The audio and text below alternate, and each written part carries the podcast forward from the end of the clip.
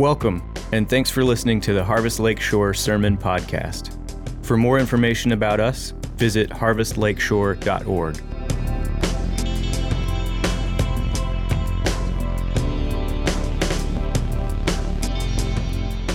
Good morning, Harvest. If you haven't already, please stand for the reading of God's Word.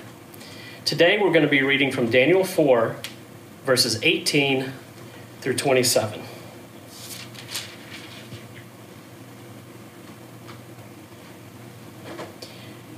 This dream I, King Nebuchadnezzar, saw, and you, O Belteshazzar, tell me the interpretation, because all the wise men of my kingdom are not able to make known to me the interpretation. But you are able, for the spirit of the holy gods is in you. Then Daniel, whose name was Belteshazzar, was dismayed for a while, and his thoughts alarmed him. The king answered and said, Belteshazzar, let not the dream or the interpretation alarm you. Belteshazzar answered and said, My lord, may the dream be for those who hate you, and its interpretation for your enemies. The tree you saw, which grew and became strong so that its top reached to heaven, and it was visible to the end of the whole earth, whose leaves were beautiful and its fruit abundant, and in which was food for all, under which beasts of the field found shade, and in whose branches the birds of the heavens lived. It is you, O king, who have grown and become strong. Your greatness has grown and reaches to heaven, and your dominion to the ends of the earth.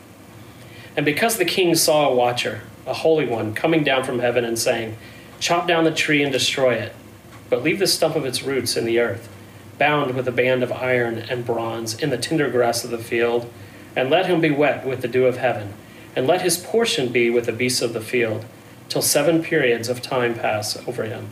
This is the interpretation, O king. It is a decree of the Most High, which has come upon my lord the king, that you shall be driven from among men, and your dwelling shall be with the beasts of the field. You shall be made to eat grass like an ox, and you shall be wet with the dew of heaven, and seven periods of time shall pass over you, till you know that the Most High rules the kingdom of men and gives it to whom he will. And as it was commanded to leave the stump of the roots of the tree, your kingdom shall be confirmed for you from the time that you know that heaven rules. Therefore, O king, let my counsel be acceptable to you. Break off your sins by practicing righteousness, and your iniquities by showing mercy to the oppressed, and that there may perhaps be lengthening of your prosperity. This is the word of the Lord. Please be seated.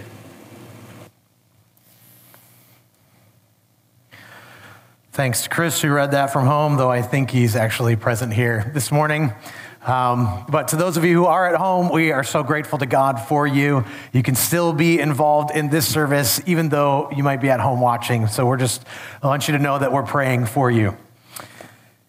Well, in nineteen oh three, financier Henry Pellatt purchased twenty-five city lots in what is now the city of Toronto, and he purchased them in, uh, and, and then in nineteen eleven, he started to build his own castle, starting with the massive stables.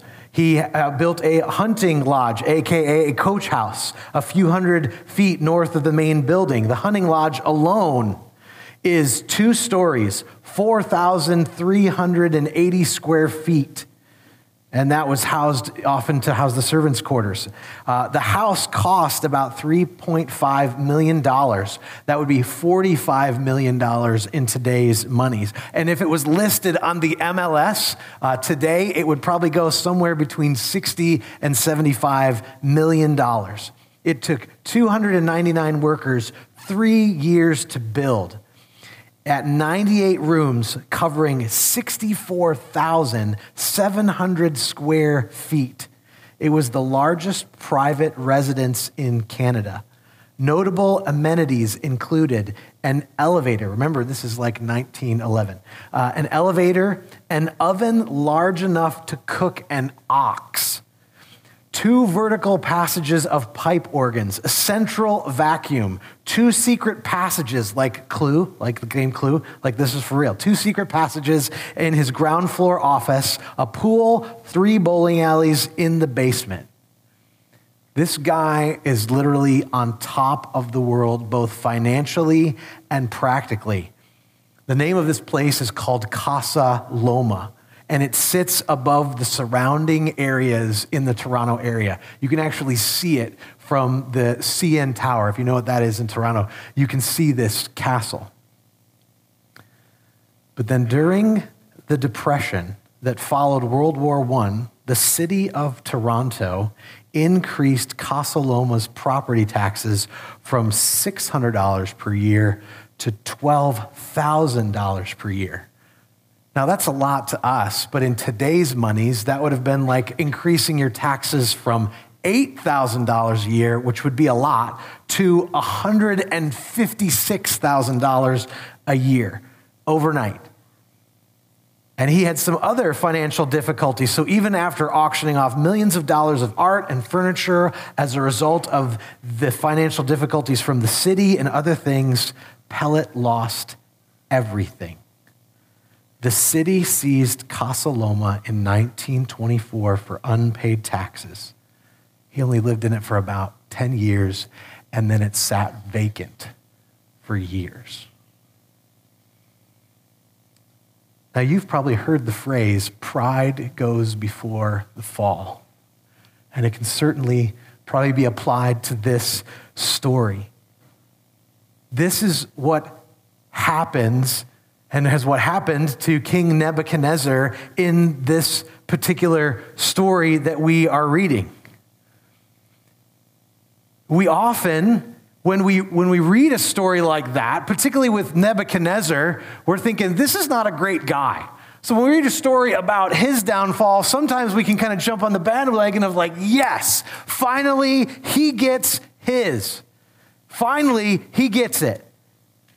But what we can miss is the broader picture of what's actually going on in the story. We can miss the patient pursuit of God in the process of actually restoring a king.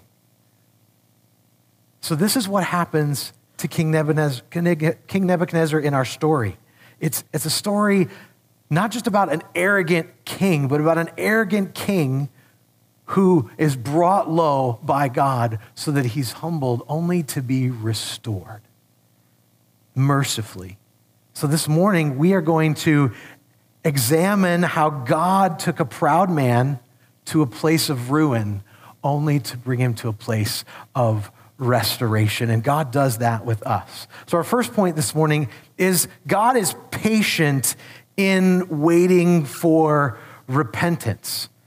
So as we come to this chapter, King Nebuchadnezzar, kind of like the guy that built the castle, he's on top of the world. This is the, the place that he has, uh, has made.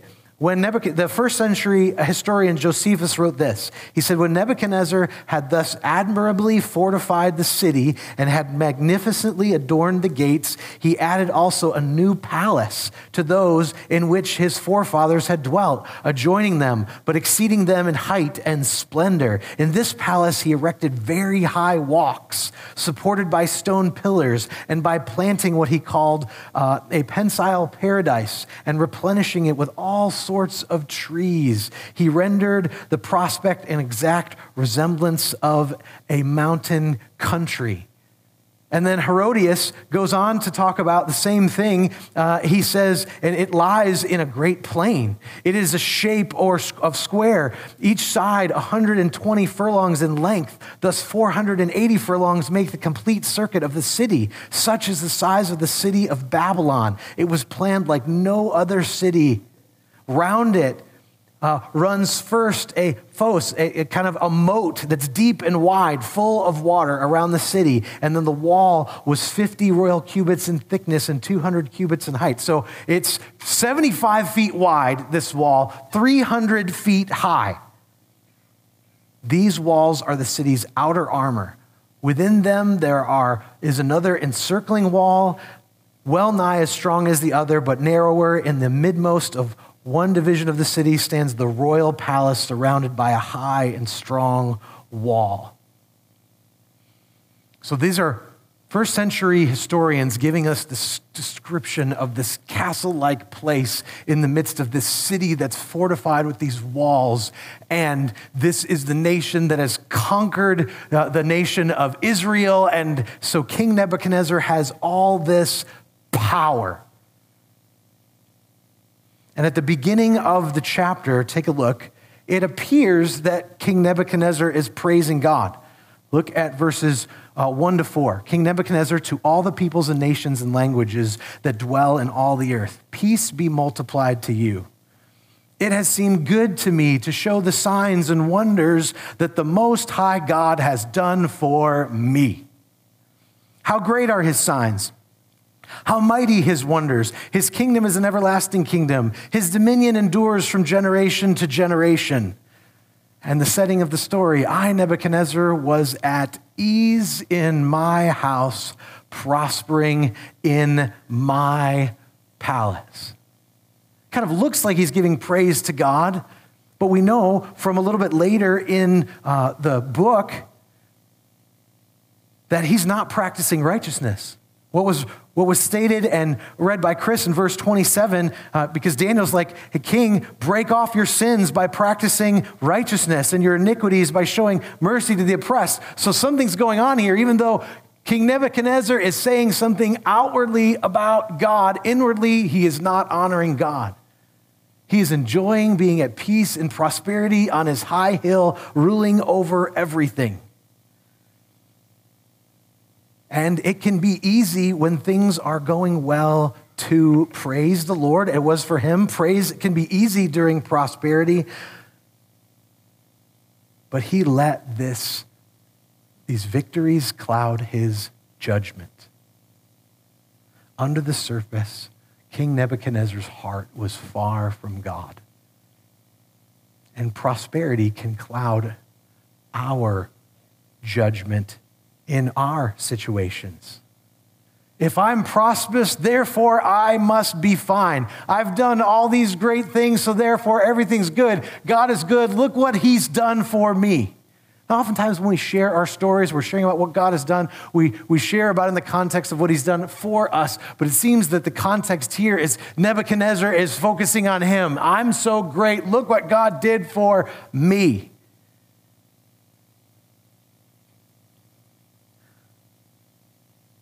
We learn that his life was not honoring God. But God warns him.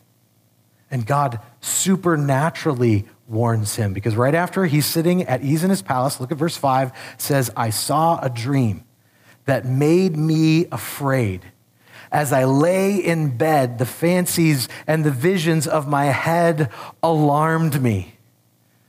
And he, he recounts the dream. He actually calls upon Daniel and he recounts the dream that Daniel, we just read about, that Daniel recounted the dream and interpreted the dream. So this dream that comes, God is supernaturally trying to open his eyes. Remember, this is not the first time that God has done this to Nebuchadnezzar. A few chapters ago, we learned about him having another dream in which he learned about the history of what was going to happen in his reign and beyond his reign. And that didn't seem to arrest his soul. But God does arrest the souls of men and women. He does do that in a supernatural way. Actually, he's the one that has to do it. When you think about Paul, Paul was present when Stephen was stoned to death. The gospel was being preached, and he heard it, and he ignored it, and yet God had to blind him to get his attention. Because true conversion can't happen by human instruments alone. God has to do the work. Conversion must be accomplished by the power of God. That's certainly why we pray, because God has to do the work. We certainly need to be faithful in sharing the message, but God has to do the work. We have to expect him to do something supernatural. But God also warns by human messengers. God used Daniel as the instrument to warn Nebuchadnezzar. Look again at verse nineteen. Then Daniel, whose name was Belteshazzar, was dismayed for a while, and his thoughts alarmed him. The king answered and said, Belshazzar, let not the dream or the interpretation alarm you. Belshazzar answered and said, my lord, may the dream be for those who hate you and its interpretation for your enemies. Think about the significance of that statement. So Daniel just hears a dream. He hasn't interpreted yet. We know, as we've already read, that Daniel interprets the dream and it's not going to go well for Nebuchadnezzar. This is a guy who had defeated his people, had taken him from his homeland. He's rash in his judgments. He almost put him to death because he didn't get what he wanted when he wanted it. He almost put his friends to death. In fact, he thought he was putting them to death by throwing them in the fiery furnace. This was the kind of ruler that he is. And Daniel gets this vision that Nebuchadnezzar is going to get his. But he doesn't go, finally, it's about time. Let me kind of subtly kind of say what this is, and he's going to believe what I say because he's asking me. No, he's broken because he has God's heart for Nebuchadnezzar. Have you ever been tempted to desire judgment on the lost? Maybe someone in your life who's had a position of authority, or someone who was an unbeliever, uh, you know, a government official, or, or whatever that case may be, and then you're just like, oh, I just want them to get theirs. That's not Daniel's response. How often are we given the opportunity to be the one who can lovingly share the message of the gospel to those who desperately need it, even if they're in this position of authority? God God may want to use you to be the one to share the message, the good news that they need to hear. The good news is going to be sharing a hard message, certainly sharing the bad news before you can share the good news, but God may want to use you. And don't think that your life is different than Daniel's. Like, oh, well, Daniel, he's just got this, you know, he's got these crazy things happening to him all the time. Let's, let's think about Daniel's life for a minute. Daniel... Daniel's life was actually pretty normal. I mean, we can get this feeling that it wasn't normal because of even where we've been so far in the book. But over the course of these twelve chapters, we just get described for us nine events in Daniel's life. I mean, all of the last chapter was about his friends. I don't know where Daniel was at that particular point in time. But he arrives in his late teens, early twenties, and he has the issue with the food, and then he interprets the dream, and then his friends happen, and that probably happens in the first couple of years he's there. Then this doesn't happen till like maybe twenty or thirty years later. Most of Daniel's life was probably boring and mundane. The bulk of our lives is lived out in ordinary ways, but there are times when God wants to use a ready servant like you to do something significant and profound, and is as simple as sharing the message of the gospel, because God warns using human messengers. So Daniel interprets the dream, and it's not an exciting interpretation. Again, look at verse twenty-four and twenty-five again. O king, it's a decree of the Most High which has come down upon my lord the king, that you shall be driven from among men. Okay, this is a guy who owns the castle on, on top of the hill, and no one challenges his authority, but he's going to be driven from among men. Your dwelling shall be with the beasts of the field. You shall be made to eat grass like an ox, and you shall be wet with the dew of heaven, and seven periods of time shall pass over you till you know that the Most High rules the kingdom of men and gives it to whom he will. Remember again, this is not a guy who takes bad news well. But yet Daniel faithfully shares the bad news. And we can feel that reality when we are confronted with sharing the gospel with others, because we have to share bad news with them. The gospel is good news only because there's bad news of the fact that we are separated from God because of our sin. I don't like telling people that they're lost in their sin. I don't like them yelling back at me or confronting me back. How can you tell me what you think? You're just judging me. How can you tell me that I'm a sinner? The reality is, is we are separated from God. And we have to share that story. We have to share the story of creation, how Adam and Eve rejected God's ways, and it put this whole world into a tizzy, uh, spinning out of control. But God. That's where the good news comes in. There's a way of escape. And when we make our appeal, we make our appeal like Daniel made his appeal. Because at the end of this little section in verse twenty-seven, Daniel says, "Therefore, O king, let my counsel be acceptable to you. Break off your sins by practicing righteousness and your iniquities by showing mercy to the oppressed, that there may be perhaps a lengthening of your prosperity." He makes a loving plea. He begs him, "Nebuchadnezzar, please turn from your ways. You know that that you're oppressing people. Please stop doing that." We are making a call for folks to turn from the way that they're living their lives to another way, and he makes that appeal. But sadly, warning did, warning? Nebuchadnezzar did not make a difference. And we can feel the same way. Maybe you have shared the gospel with someone that you love. Maybe you've shared the gospel with someone who's in a position of authority and they don't do anything with it. Maybe you're intimidated or hindered from sharing the gospel because you're like, I don't think they're going to believe. I had a friend like that in high school that we knew. We knew each other when we weren't Christians. When I became a Christian in college, I came home and I'm like, my friend Kip, I, I just... I just don't even know if I'm going to share this message with him because he's just going to reject it. Because he rejected others. He visited church with me. He rejected that. He was going to reject it. And you can feel that way. But sometimes God calls us to preach a message, the message of the gospel, when there's not immediate fruit. And we have to trust him with it. Because in my friend's situation, we had to trust God with it because he didn't get saved for years later. In fact, we had lost touch. I had actually stopped praying for him. That's how much faith I had for him to get saved until I got a letter years later. "Hey, would you and your brother be in my wedding?" Oh. And then we call on the phone and we learn that he had been radically saved. God wanted to do a work, and we didn't have to see the immediate fruit.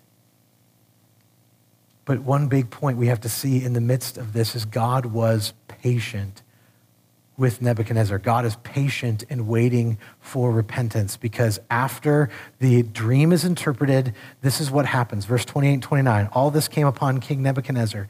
At the end of twelve months, he was walking on the roof of the royal palace." twelve months, that's a year.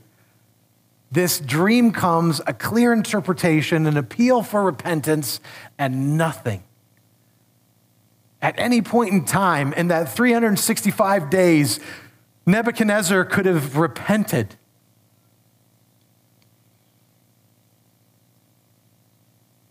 In Nehemiah nine seventeen, it says, "They refused to obey and were not mindful of the wonders that you performed among them, but they stiffened their neck and appointed a leader to return to their slavery in Egypt. But you are a God ready to forgive, gracious and merciful, slow to anger and abounding in steadfast love, and did not forsake them."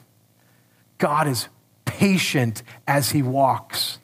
Not just, don't just look at the people out, even with us. God is patient with us. When we make a mistake, there's not an immediate, okay, you're done. I'm stopping you right there. No, God is patient.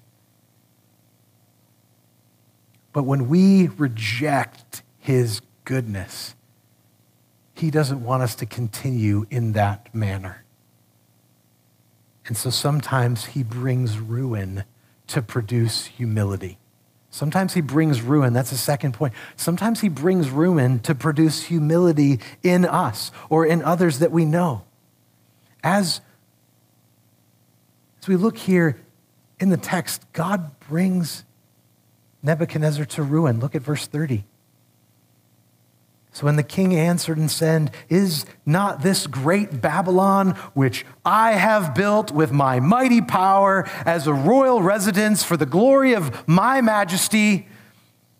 While the words were still in the king's mouth, there fell a voice from heaven.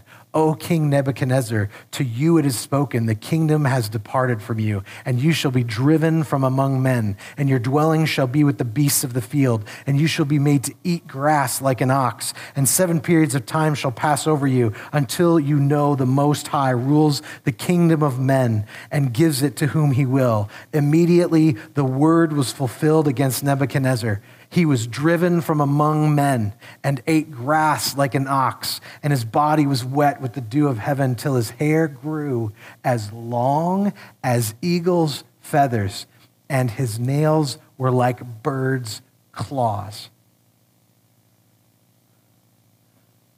Gone from top of the world to looking more like an animal than a human being. Like that.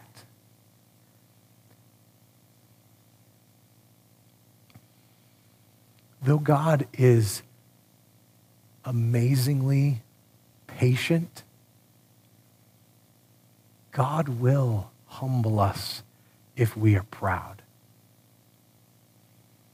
Nebuchadnezzar thought of himself as being at the center of the universe, the tree by which everything received its sustenance. But this is what pride does.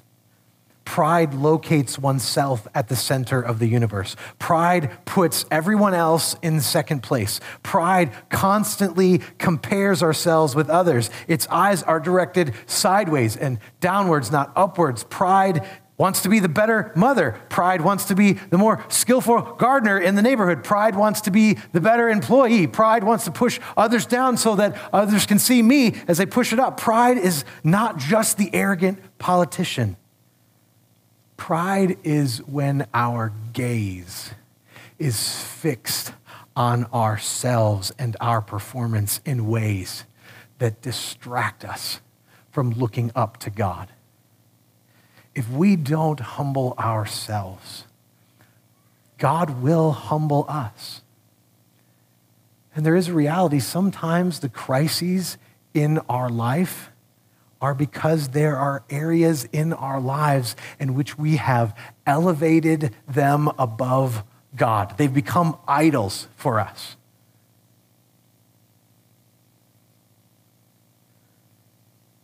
But when the consequences of our sin come crashing down around us, that's not a bad thing.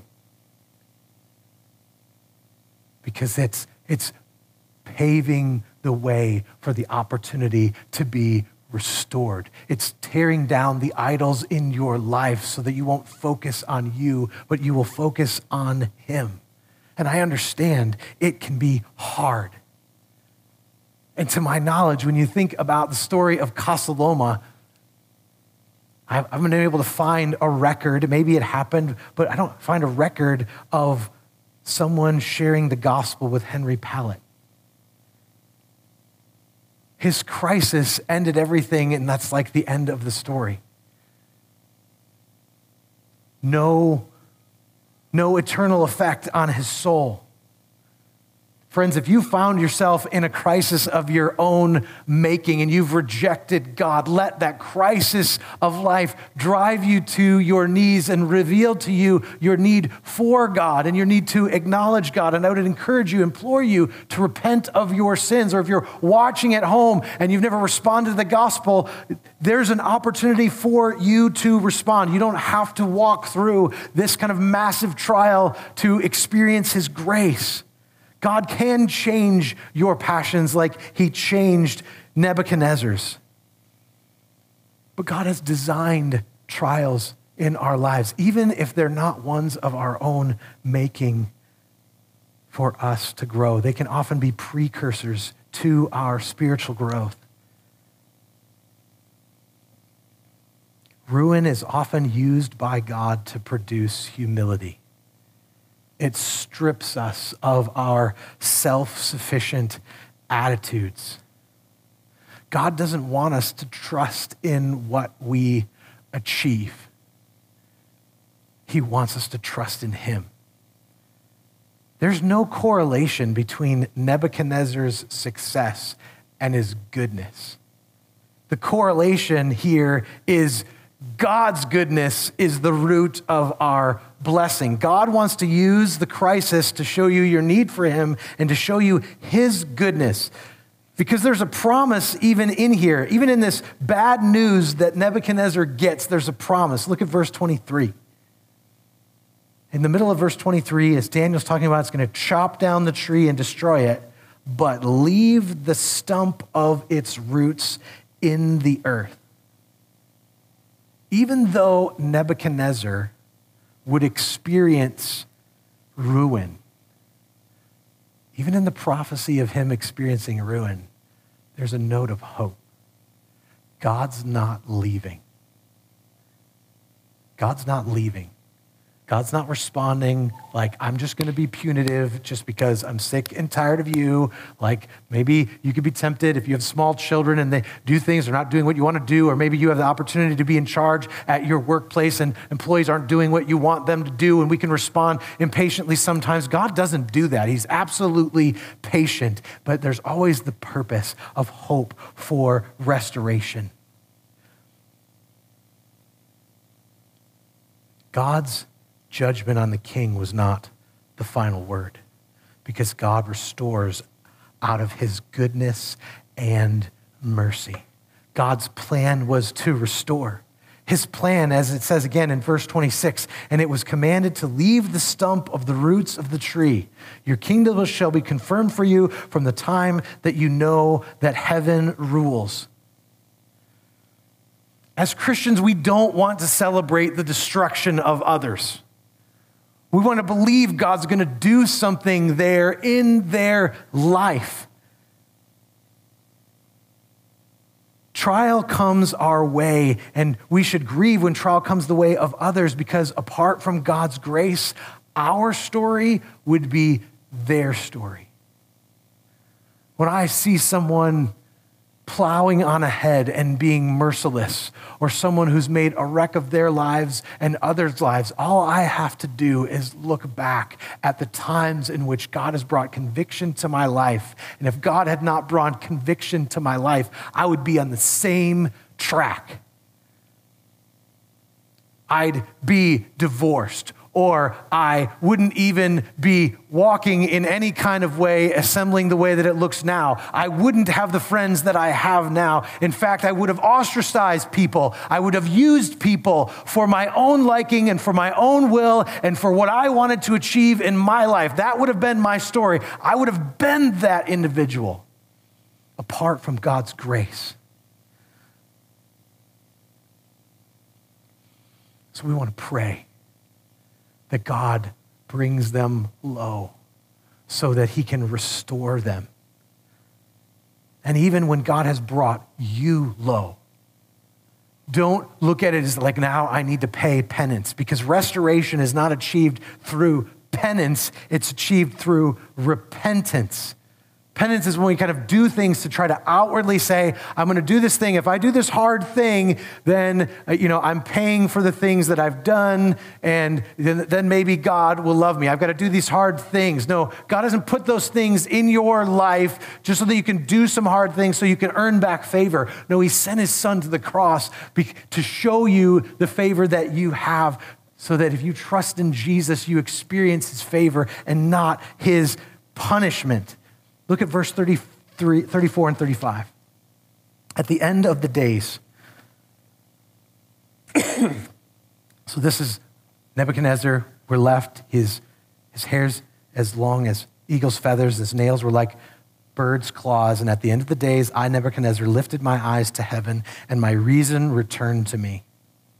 And I blessed the Most High, and praised and honored him who lives forever. For his dominion is an everlasting dominion, and his kingdom endures from generation to generation. Now, doesn't that sound familiar? If you hold your finger there in the Bible and you flip back to the beginning of the, the chapter? Didn't, didn't he say the same things? Didn't he say, for his kingdom is an everlasting? Right there in verse three, his kingdom is an everlasting dominion. His dominion endures from generation to generation. So what's different? Look at verse thirty-five. All the inhabitants of the earth are accounted as nothing. And he does according to his will among the host of heaven and among the inhabitants of the earth. And none can stay his hand or say to him, what have you done? Nebuchadnezzar's praise is absent of me, and humbly acknowledges with his words doing this. Who can tell you what to do, God? I'm humbled before you. He's repentant. He's repentant, and he sees himself in light of who God is. Not to be crushed, because he's not crushed. Rather, God restores him. Nebuchadnezzar's return came when he took his eyes off himself and looked up to heaven, when he acknowledged his need for God and humbled himself. True humility is not when we put ourselves down or say how worthless we are. True humility takes our gaze off of us and places it on our Heavenly Father. When we recognize we are nothing and our Father is everything. And there's a reality. Sometimes the process of repentance, it's hard, but it's good. And C S Lewis describes how it can even feel. He describes in The Voyage of the Dawn Treader, maybe you've read the Chronicles of Narnia books, but in The Voyage of the Dawn Treader, he presents us with a picture of one whose reason returns.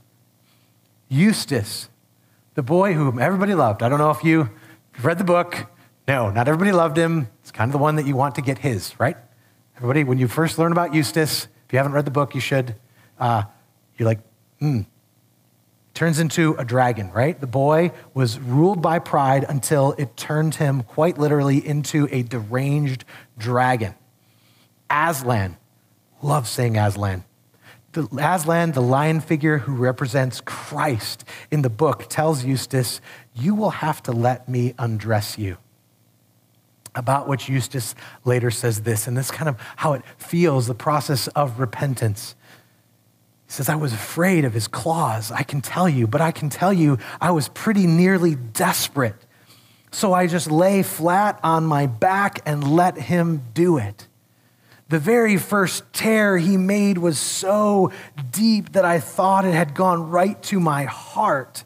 And when he began pulling the skin off, it hurt worse than anything I had ever felt. The only thing that made me able to bear it was just the pleasure of feeling the stuff peel off. Do you know that pleasure? Do you know a time when God brought you to a place in your life where you are flat on your back?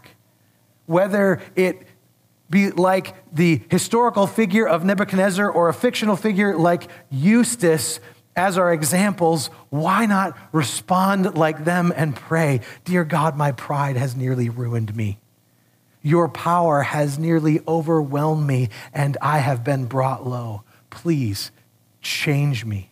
Put your new clothes upon me. Give me the robes of Christ's righteousness that I may rise from this desperate and deranged state and give you the praise that's due your name. Even in that picture of Eustace, it's God who is doing the work. It's not you. I've got to just tear this off. I've got to change myself. No, God is going to do the work in you.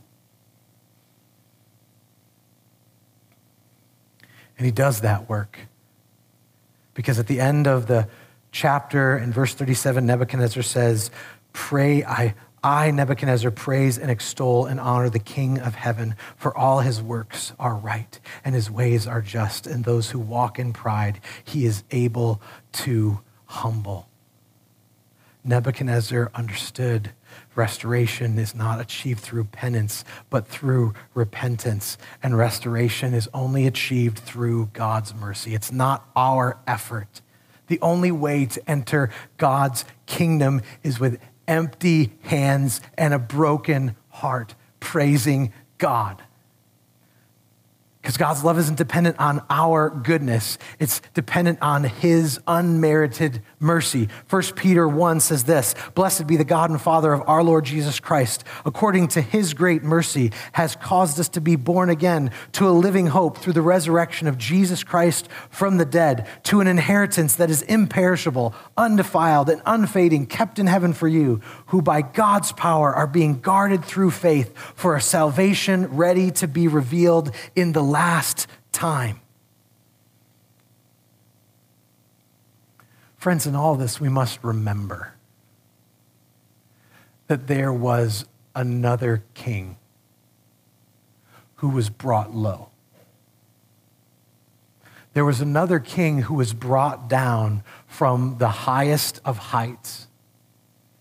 He was a king who not only sat high above creation, but he was the king who was the author of creation. Yet instead of exalting himself, he humbled himself. He was the very nature of God and became man who lived among us. Nebuchadnezzar went from an earthly kingdom to a place where the beasts of the field lived. Yet our king took a more monumental step, and he came and was a servant to heal the sick, to preach to the poor, to wash the disciples' feet, and then he served by being falsely accused and paying a criminal's debt on a cross. This humbling was not forced upon him by pride. This was a voluntary choice because of our pride. We must remember his time of humiliation is over, and he is now exalted at God's right hand. The vision of the crucified in the exalted Christ, that's the cure for our pride. Because it's hard to be proud when our gaze is fixed on Jesus. Jesus is the real tree at the center of the universe that gives life. When we view that we have received mercy, our boast changes. Our boast changes to be in the cross of Christ alone. All we contributed to our salvation was our depravity. Yet be reminded today as we look to what Jesus has done, we are more loved than we ever dared hope. Let's pray.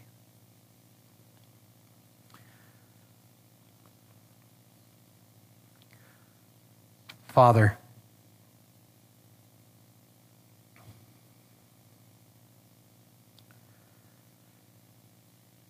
this can be a familiar story to us.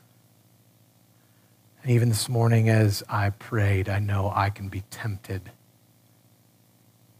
to look at those in high positions that are ruling in ways that appear ungodly and hurtful. Those that I've encountered, and I confess there are times when I want to see their downfall. God, would you give me a fresh vision for you to work, for you to work in their life? Lord, let me not forget that I would be in that place if Jesus didn't stand in my place. Lord, I pray this morning as we leave here that we would be reminded of what Christ has done.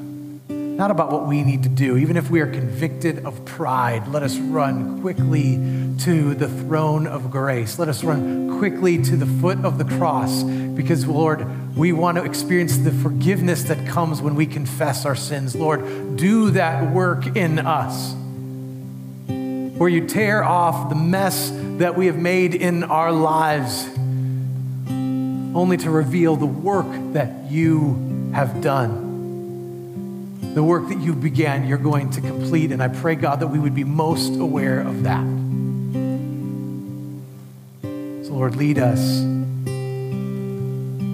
to your feet, not to our action. We pray, God, that you'd be glorified and, and change us. We ask this, Lord, in Jesus' name. Amen. Why don't we stand and respond in song?